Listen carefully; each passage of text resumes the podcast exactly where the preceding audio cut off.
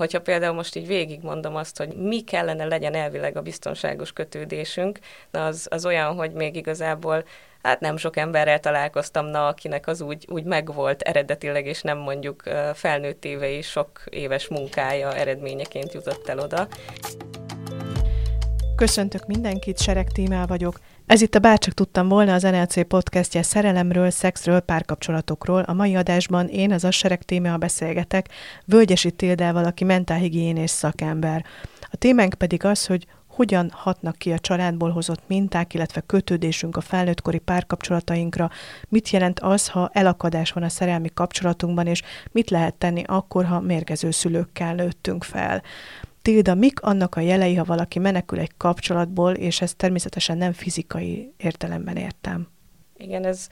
először lehet, hogy azt tisztáznám így, hogy, vagy csak mondanám ki, hogy ugye menekülni a kapcsolat elől igazából lehet akkor is, hogyha benne ülsz fizikailag a kapcsolatban. Szóval talán inkább, mint ez tényleg csak így a célra vezetőség miatt így, így a menekülni mondjuk az intimitás elől, vagy a valódi közelség elől. Ugye ezt nagyon sokan évekig, évtizedekig kapcsolaton belül is meg tudják oldani. Igazából szeretem azt a leírást erre a témára, hogy az, az tudja így nagyon jól megmutatni ezt a menekülök vagy nem menekülök már a valódi kapcsolódástól, hogy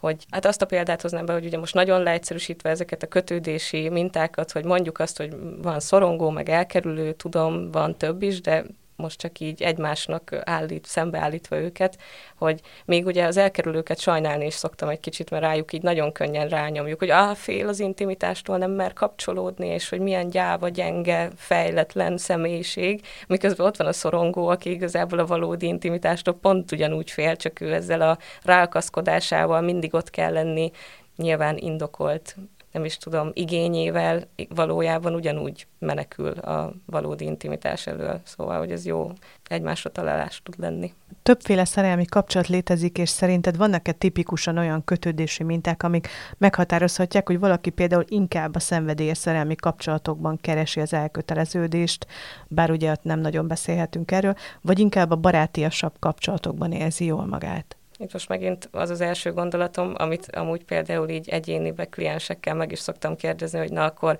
kérlek konkrétan halljam, hogy mit jelent számodra az, hogy szenvedélyes kapcsolat. Ott azért már hamar rá, rá szoktunk így jönni, hogy ú, hát ez azért nem biztos, hogy egy létező dolog, amilyen elképzelés van e mögött, tudod. És uh, ha nem gond, akkor egy, lehet, hogy egy példa a helyzetem, nagyon szeretek így sztorizgatni azokon Persze, van, jöhet. hogy így jobb, jobb elmondani. Szóval, hogy pont ez igazából örök kérdés szokott lenni, ugye, hogyha valaki ilyen párkapcsolati elakadásos témával érkezik meg segítséget kérni, hogy, hogy nyilván ez már azért egy kicsit így a tudatosabb kliens kategória, vagy nem is tudom, aki úgy érkezik meg, hogy mondjuk már az a kérdés bennem, hogy oké, okay, most szeretném tisztázni, hogy mi ebből az elakadásból az enyém, mi az övé, meg mi a közös, hát ilyen nyomorunk lényegében, hogy ez kihozza ezt ide a kapcsolatba. És uh, ugye olyan helyzetben, mikor mondjuk így tényleg így, tehát mikor ilyen nagyon látható mindenki számára, hogy nem, nem jó a dinamika egy kapcsolatban, akkor egy kicsit könnyebb dolgunk van talán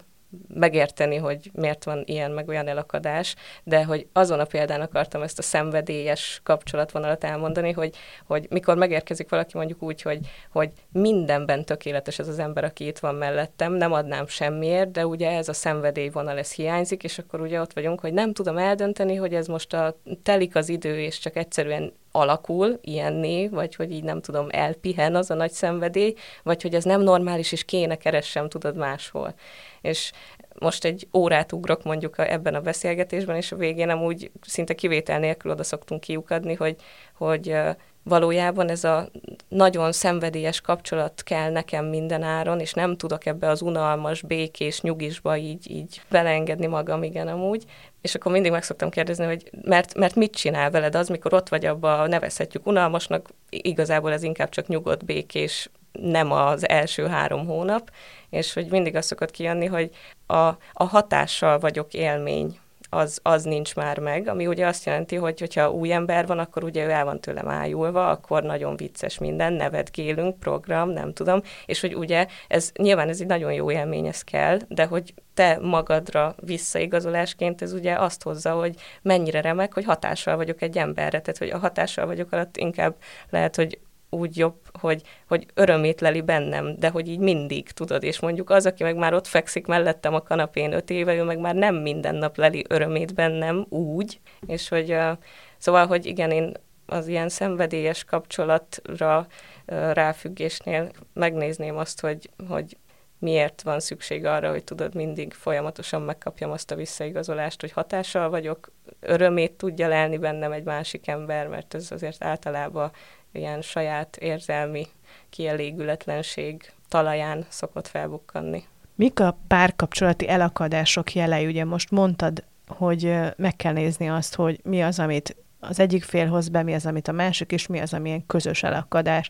Mik ezeknek a jelei, és egyetem mit jelent ez a fogalom?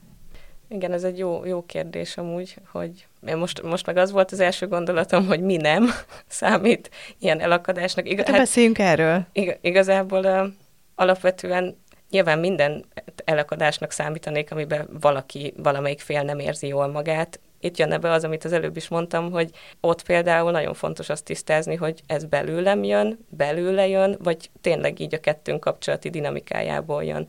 Um, talán én azt gondolom, hogy nem is lehet addig nagyon elkezdeni ezen dolgozgatni, amíg ez, ez nincs tisztázva, hogy melyik irányról kell megközelíteni az adott problémát. Uh-huh. Mégis azért mégiscsak még egyszer elkérdeznék, hogy honnan veheti ezt észre valaki, hogy ez egy elakadás a kapcsolatában, és hogy ez, ez nem tud tovább úgy működni, hogy ezt ne rendezné? Hát erre amúgy így eddigi évek során még nem találtam jobb mérőkét arra, hogy egy kapcsolat szerintem így jó helyén van, és nekem való, vagy sem, mint hogy így én az, azon szeretem ezt lemérni, hogy mennyire lehetek önmagam az adott kapcsolatban. És hogyha mondjuk már azt érzem, hogy ez vagy az, vagy amaz a részem nincs itt így szeretettel fogadva, akkor nekem az már, az már az, a, nekem ott kezdődik az elakadás. Abban nyilván lehet minden. Hát leggyakrabban ugye a szokásos körök végig veszekedése lesz belőle tünetileg. Milyen elakadás típusokkal találkoztál eddig? Akár egyéni, akár közös. Nyilván akár így egy hűtlenség is lehet ez természetesen, de hogy, hogy ha azt mondjuk, hogy egyénileg ki mit hozhat be, milyen típusú elakadásokkal találkoztál? Hát tényleg talán a legjellemzőbb az, ez, ez a téma szokott lenni, amit az előbb mondtam, hogy amúgy minden szempontból megfelel,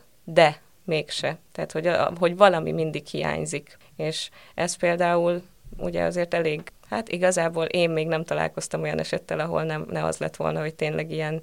gyerekkori érzelmi elhanyagoltság és egy jó nagy érzelmi hiány van a hátterében. Hát azon kívül még talán a másik leggyakoribb az, az, az amikor ugye az meg megint az első példát visszahozva, ez a szembeállítva egy ilyen biztonságos és elkerülő dinamika, ott ugye az egyik túl sok lesz, a másik meg úgymond túl kevés, nyilván itt ők fordítják így egymást, szóval az, az még talán egy nagyon gyakori dolog, hogy, hogy még az egyiknek szintén a gyerekkori megküzdési módjaiból kialakulva mondjuk mindig a kezében kell tartania mindent, és az sem mindegy, hogy hova tetted le azt az oknit. A másik meg ugye pont mondjuk azzal a kötődési mintával, tapasztalattal jön, hogy mindig alkalmatlan vagyok, és sose csinálom jól, és hogy a kapcsolat az mindig ezt várja el tőlem, hogy itt teljesen felemészt, és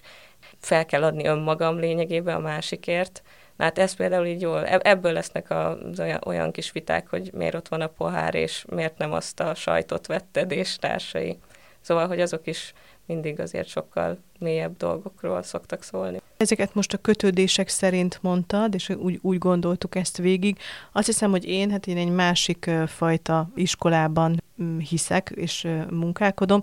Azt hiszem, hogy úgy tudnám ezt megfogalmazni, ezeket az elakadásokat, hogy, hogy rendszeresen visszatérő konfliktusok és vitás helyzetek, amikben nem tud valamilyen pozitív irányba, valamilyen probléma megoldó válasz, reakció keletkezni bárkiben. Tehát sem együtt, sem egyénenként, vagy ha csak az egyik jelezne valamilyen megoldás félét, akkor a másik gyakorlatilag elzárkózik, vagy az számára ez egy nagyon nagy nehézség. Tehát én azt hiszem, hogy innen szoktam azt látni, vagy ebből ebből, hogy, hogy nincs változás, és rendre ugyanazok a kérdések visszatérnek akár 5-10-20 éves házasságokban is. És ugye nem régóta van erről szó, hogy, hogy elkezdték ezt vizsgálgatni, hogy a kötődési mintáink azok milyenek, és hogy ezek hogyan hatnak ránk, hogyan kapcsolódnak ezek az elakadások az eredeti családunkhoz és az ott betöltött szerepeinkhez. Most egy pár dolgot már említettél, de mondjuk részleteiben végig kellene ezt néznünk, akár egy biztonságosan, vagy akár egy bizonytalan kötődésűnél hogyan alakulhat ez ki. Például egy parentizálás mit tud okozni egy felnőttkori kapcsolatban? Ez azért nehéz kérdés így elsőre, mert ugye olyan sokféle módon jöhet ez ki eredményben, de megpróbálok valahogy így a, a lényegi, az alap dinamikára ráállni. És talán visszamegyek megint ehhez, hogy, hogy ugye megint így ez nagyon leegyszerűsített formája az egésznek, de ugye még, hogyha mondjuk azt kéne, így a szorongósabb, bizonytalan vonalat kéne egy kicsit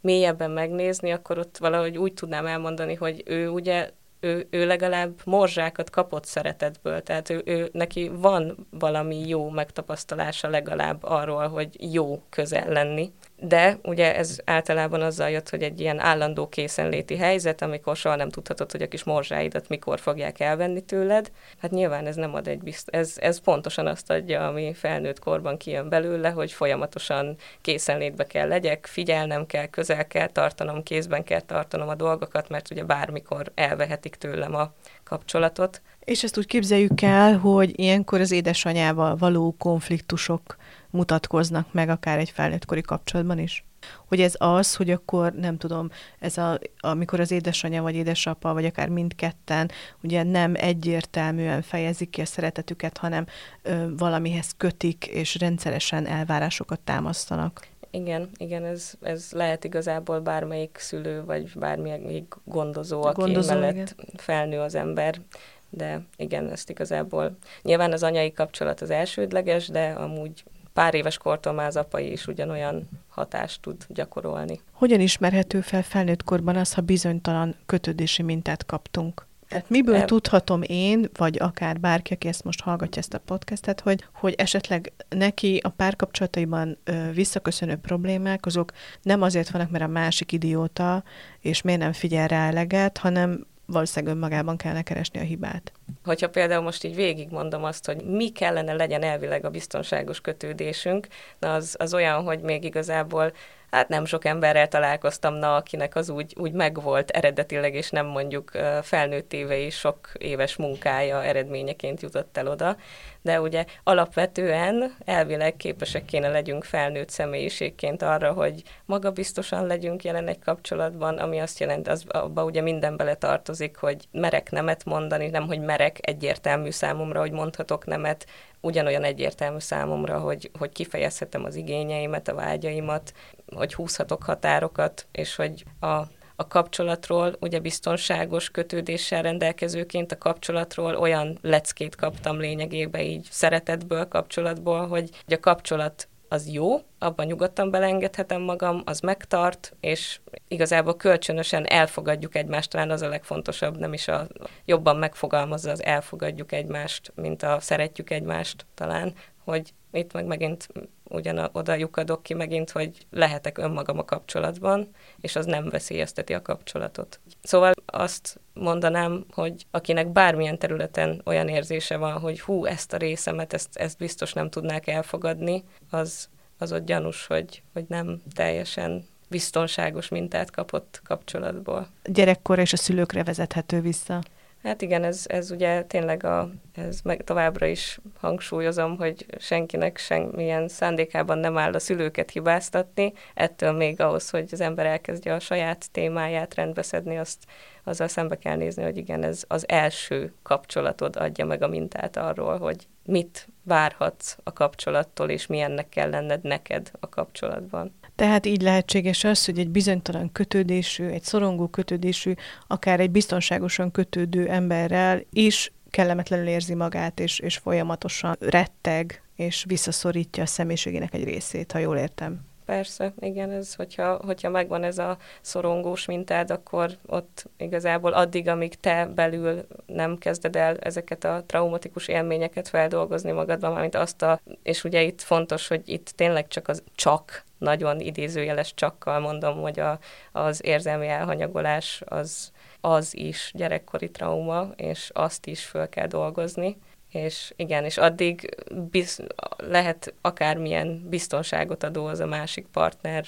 majdnem semmi esély nincsen rá, hogy önmagában az elhozza, nem is tudom, a megnyugvást a kapcsolatban. A várt harmóniát, ja. tehát végülis mindannyian harmonikus és nyugodt párkapcsolatra vágyunk. Rengeteg cikk és könyv is szól már a mérgező szülőkről, és ugye ezt most említetted is, ezt az érzelmi elhanyagolást, és a miattuk kialakult viselkedéseinkről. Szerintem egyébként ebben az egyik legjobb a Susan Forward Mérgező szülők című könyve. Ő egyúttal azt is megírja, hogy hogyan kell elgyászolnunk azt az ideális képet, hogy szeretnénk megváltoztatni a szüleinket ezzel te mennyire értesz egyet, hogy felnőttként ez például szükséges lehet ahhoz, hogy egy harmonikus párkapcsolatban éljünk? Hát abszolút. Szerintem ez, ez is, talán így, ha megint nagyon lebutított verzió, de hogyha így a gyerekkori traumafeldolgozást két nagy, nem is tudom, fázisra kéne osztani, ezek egymás mellett haladó fázisok, de hogy akkor tényleg, ugye van ott egy, tudom, ez ilyen nagyon divatos, de tényleg van ez a belső gyermeki rész,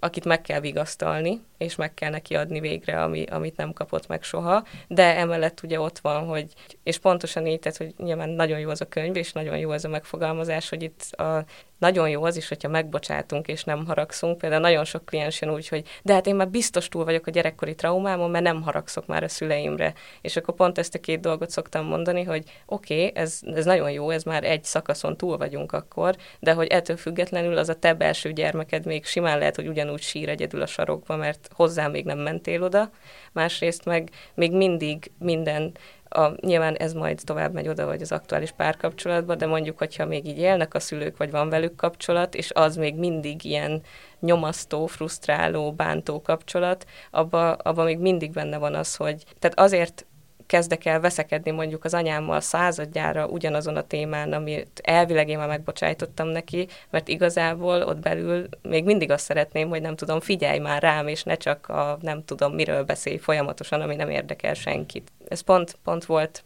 egy kliens, aki ilyen nagyon szépen magától jutott el erre a következtetésre, így egyik hétről a másikra, hogy úgy, valahogy úgy fogalmazott, hogy ő tényleg így végigment a megbocsátás szakaszon, kidühöngte magát, nyilván ez nem két nap volt, és utána még mindig nagyon feszkós volt minden találkozás az anyával, és utána egy idő után így jött, hogy, hogy jó, most igazából rájöttem, hogy, hogy itt ezen a ponton el kell engedjem, nekem soha nem lesz olyan anyukám, aki figyel rám, mondj érzelmileg, de csomagolja a kaját. És hogy még hozzátette ezt is, ugye, hogy amiatt, hogy tényleg ebből a három éves gyermeki részből csak a figyelmet akarta mindig kiszedni belőle az anyjából, ugye, hogy minden egyebet, amiben meg mondjuk tudta volna támogatni, azt így teljesen kizárt ő is. És hogy na érted, hogy így szépen átfordította magába oda, hogy, hogy elsiratta azt a részt, hogy nem lesz nekem soha ilyen anyukám, és rá tudott kapcsolódni ezután azokra a vonalokra, amik meg működtek köztük. De ez nagyon idélien hangzik, Jó. tényleg, tehát hogy ez egy nagyon sikeres dolog lehetett akkor, hogy ez megtörténhetett, de ugye vannak rémesen súlyos és mérge, nagyon-nagyon súlyos mérgező szülők, és tényleg nagyon súlyos érzelmi és fizikai bántalmazások nyomai. Ugye egy ilyen típusú, súlyosabb esetekben mekkora az esélye szerinted annak, hogy valaki tényleg el tudjon idáig jutni? Megbocsát, és tényleg képes mondjuk egy, egy, egy szeretetteli párkapcsolatra, és ez képes elfogadni ezt a szeretetet és intimitást, amit kap. Mármint, hogy most úgy érted, hogy a, a szülői, nagyon mérgező szülői igen. viszony, igen, de pontosan. hogy a párkapcsolatra van esély igen. végül?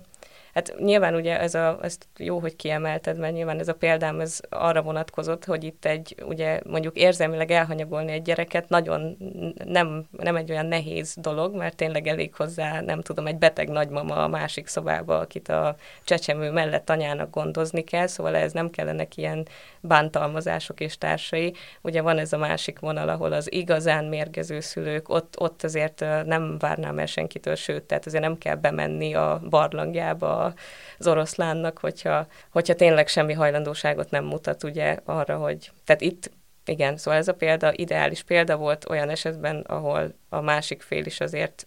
nem egy bántalmazó szülő volt. De visszatérve ahhoz a kérdésedhez, hogy, hogy párkapcsolatban mi lesz ebből, az a jó hír ebben, hogy ugye, tehát hogy ahhoz, hogy meglegyen,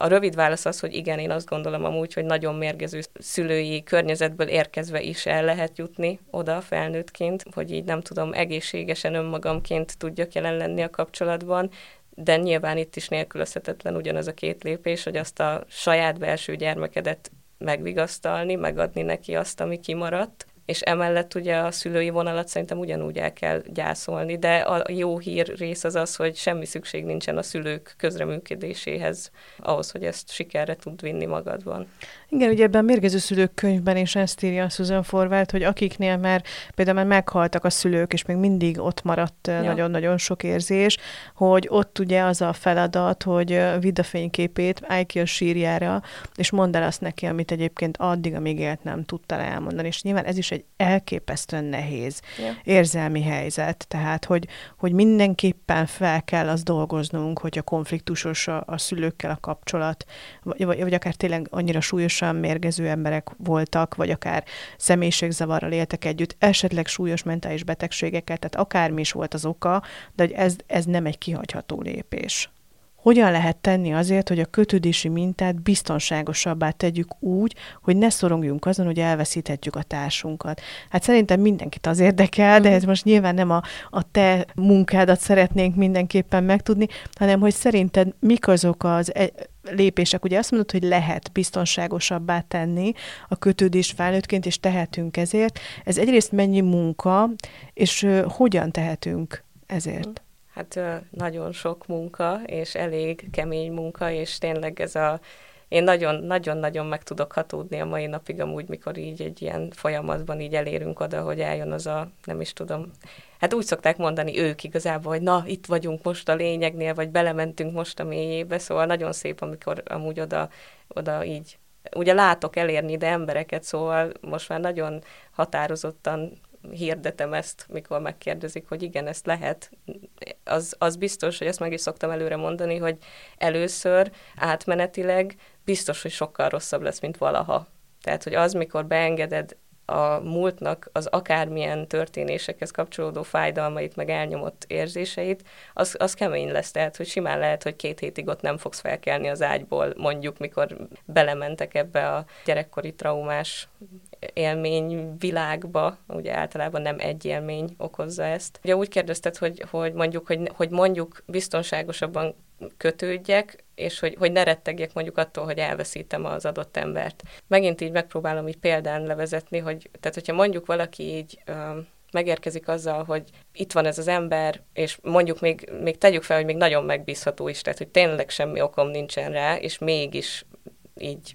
teljesen megkötöz ez a rettegés, hogy mikor fogom elveszíteni ezért, vagy azért, vagy amazért, akkor nagyon szokták szeretni, mikor ilyenkor nem, nem arra indulok el, tudod, hogy na jó, akkor hogy tépjük le rólad ezt a rossz működésedet, hanem általában úgy szoktam, hogy hát, hogy így nézzük meg, hogy mit csinálna az veled. Tehát, hogy tegyük fel azt, hogy elveszíted holnap reggel, és hogy az mit csinálna veled, és amilyen rosszul hangzik, ezek szokták pont összekötni így a gyerekkori élménnyel a történetet, mert megint nyilván ez nem két kérdés és három perc alatt jut el oda, hanem mondjuk, nem tudom, tíz alkalommal, azzal most sokat mondtam, két-három alkalommal általában azért megvagyunk, hogy, hogy miről szól valójában, mert nyilván senki nem akarja elveszíteni azt, akit a legjobban szeret, de hogy ez ugye pont az, hogy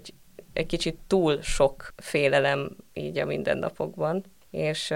és megpróbálok így példát mondani arra, hogy, hogy mit találunk általában ott, hogy mi lenne veled. Hát igazából a példa az pont az jut eszembe, hogy igazából, amikor már ezek a kérdések így megérkeznek, nyilván egy ilyen jól ráhangolódott környezetben, akkor szinte maguktól ugranak be azok az emlékképek, hogy hogy álltam ott a kerítésnél négy évesen, amikor elment apám például, és az lenne velem az az érzés, hogy vége van a világnak. Tehát, hogy konkrétan ezekről, ez, hogyha nagyon lemegyünk a mélyére, itt mindig élethalál kérdés az, hogy a kapcsolat van, vagy nincs. És ott nem árt megint ezt a, mondjuk ezt a négy éves kapuban zokogó senki rá se néz gyereket egy kicsit így kézbe venni. A párkapcsolatban megért szorongásoknak mik a jelei a férfiaknál és akár a nőknél? Mennyire hasonlóak és mennyire különbözőek? Ez most így jó kérdés, gondolkodom rajta, hogy nyilván van azért egy jó nagy különbség férfiak és nők között, de, de talán én tapasztalataim alapján én talán azt mondanám, hogy inkább, a, hogy melyik, melyik ilyen kötődési mintába esik az adott ember, vagy tehát, hogy jobban meghatározó szerintem az, hogyha mondjuk én és a párom itt vagyunk, és és azt akarjuk nézni, hogy milyen módon nyilvánul meg a, a kötődési traumánk, akkor én nem ott indulnék el feltétlenül, hogy nő vagy férfi, hanem talán ott, hogy, hogy akkor milyen az ő leckéje kapcsolatból, szeretetből, meg milyen az enyém, és az meg ugye olyan értelemszerűen szokta hozni a tüneteket. Egy kicsit elcsúszik a, az elkerülő vonal a férfiak irányába. És bevallom amúgy, hogy mostanában nagyon sokat gondolkozok azon, hogy, hogy így mit művelünk amúgy a kisfiúkkal. De tényleg, tehát ez nem azt akarja jelenteni, hogy jobban traumatizáljuk őket, mert kapnak a lányok azért pont eleget, de hogy a, inkább, hogy máshogy, és hogy az a másság, amennyire így a, azért egy férfiak nagy többségét olyan iszonyatosan lezárja, elzárja, elkapcsolja az érzéseitől, az bevallom még nekem is egy kicsit ilyen misztérium, hogy ezt hogy tudjuk elérni érző lényeknél. Ez mire érted pontosan, azt mondod, hogy, hogy mit művelünk mi férfiakkal, mikor még kisfiúk, tehát akkor az anyákra célzol? Igazából így ezt már lehet, hogy inkább társadalmi szinten értem. Mármint, hogy szülői szinten, de társadalmi, ők vagy benne vannak egy társadalomban, szóval inkább ezt ilyen társadalmi szinten értem, hogy, hogy valahogy így. Nyilván az, azt azért hozzá kell tenni, hogy mostanában amúgy bármennyire is így uh, szörnyű, szörnyebbnél szörnyebb hírekkel lehet találkozni ma is, még ilyen gyereknevelésnek nevezett, uh, nem tudom, működés alatt, de hogy azért én nagyon reménnyel teli vagyok amúgy, ahogy látom már most mondjuk így a mostani fiatal szülőket foglalkozni a gyerekekkel. Úgyhogy lehet, hogy ezt most inkább, amit most mondtam, az inkább így a apáink, nagyapáink generációra értettem. Tehát, hogy, a, hogy, hogy náluk azért így, így nagyon megdöbbentő számomra tényleg, hogy így mi, mi mehetett ott végig kicsikorukba, hogy ennyire lekapcsoltak az érzéseikről. Tehát, hát ugye... nagyon egyszerű, a poroszos nevelési rendszer szerintem erre a válasz. Ja. Két világháború, tehát az ősök és a visszatért katonák posztraumatikus stressz szindrómája, és hát ugye az a hozzáállás, tehát ezt halljuk, látjuk a tévében, ja. hogy a 60-as férfiak azt mondják, hogy hát engem is vert az apám, mégis férfi lett belőlem. Tehát ugye ott volt egy, szerintem egy nagyon csúnya generációs örökség. A, a gyerek akkor lesz férfi, ha jól megverik, és nehogy már anyuka agyon dédelgesse. De ugyanitt én kiemelném a másik oldalt is, amikor anyuka tényleg agyon dédelgeti a fiúgyereket, és ő a világ közepe. A Szex és York sorozatban van egy rész, amiben pont arról beszél az egyik nő, hogy hát a kisfia született, aki egy csecsemő, és már most Istennek hívja, és körbe rajongja, és akkor az egyik főszereplő Szex és New Yorktól megkérdezi, hogy, hogy ó, most képzeld el, hogy vajon mikor fog találni olyan nőt, aki ugyanennyire fog érte rajongani, és hogy vajon milyen nő lesz az, aki majd megfelel az ő elvárásainak. Tehát, hogy én látom ezt a másik oldalt is, ja. és pláne most a, a mostani fia fiataloknál van ez a, mama hotel, és otthon ülünk, ja. és, és, és minden úgy van, hogy anyuci akarja, és nagyon későn kezdik el akár a felnőtt életüket is élni. Igen, erre meg talán az, az most így eszembe jutott, az egy elég fontos ilyen kis példatörténet, bár ugye ez a, az agyondédelgetni, és a kis herceg és a világ közepe, és nem tudom mi, azt is lehet ugye azért, lehet azért fin, finom hangolva különböző módokon, de hogy ugye a, ez, ez azért extrém volt, tehát itt azért beindult, ahogy ezt mesélted, beindult bennem, hogy jó, de szeretnék a felesége lenni. A, hogy, hogy szólítja? Esze valami istenségnek valami, nem uh, tudom, valamilyen jó. óriási. Igen, de hát ugye pont még korábban volt egy adásunk ebbe a témába, egy klinikai szakpszichológus, és ő mondta azt, hogy ezzel is nagyon szép személyiségzavarokat ja. lehet okozni. Tehát nem csak azzal, hogyha valaki nagyon-nagyon bántalmazó, hanem azzal is, hogyha iszonyatosan a gyerek körül forog minden, és az egész ja. családmodell erre épül, hogy a, a gyerek körül forog a világ. Ja. Ide, ide akartam, ha még lehet azt, azt a példát elmondani, mert az még egy ilyen nagyon-nagyon gyakori dolog, amibe belefutunk, ugye anyós-após problémák, és hogy, hogy ott ugye, na hát ott általában, ahol azt így megint egy ilyen nagyon leegyszerűsített verzió, de azt azért úgy nagyjából már kimondja a szakirodalom egyetértésben, hogy ahol anyós, apóssal van a probléma, ott biztos, hogy, hogy olyan gyerek az egyik házastárs, vagy az egyik féle kapcsolatban, aki, aki nagyon a világ közepe volt mondjuk anyukának, és mondjuk nem kellett ez ilyen kisherceg istenség szintre elmenni, csak egyszerűen tudod, és hogy ugye ez meg általában azért van, mert hogy nagyon üres vagy rossz a házasság, és akkor ugye megérkezik a kisfiam mondjuk anyukának, és, és akkor ugye ő a világ közepe. Hát vagy szimplán csak ő jó anya akar lenni, és annyira bizonyítani akarja, hogy ő tökéletes édesanyja, hogy ebbe az anya szerepbe beleöli magát ja. gyakorlatilag egy életen át, és hát sokkot kap, hogyha a gyerek hazavisz valakit, ja. és, és le akar éppen válni érzelmileg édesanyáról. Tehát ugye ez egy óriási konfliktus tud okozni a családokban. Ja, igen, és ott, itt megint egy kicsit így a férfiak védelmére akartam csak azt kihozni, hogy, hogy azért így,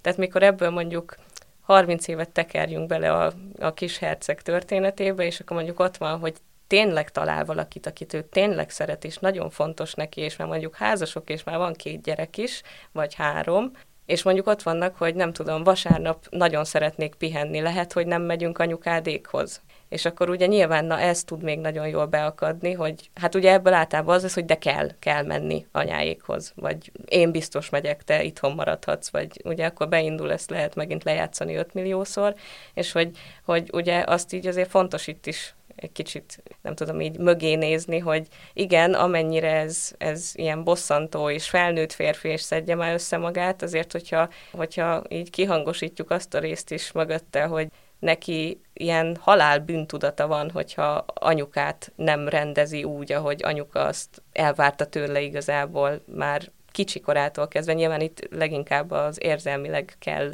ott lenni, hogy az, az azért egy ugyanolyan erős, nem is tudom, ilyen, ilyen hát ez nyilván egy megküzdési módja lett gyerekkorában, és egy ugyanolyan erős uh, trauma hatásra lekötöző erő, mint, mint bármelyik más. És ez is okozhat szorongásokat, ja, akár persze. egy kapcsolatban. A kötődési mintáink hogyan hatnak a szexuális életünkre? Na, itt most már minden kérdésnél ez a, erre meg ez a, megint ez a hogyan nem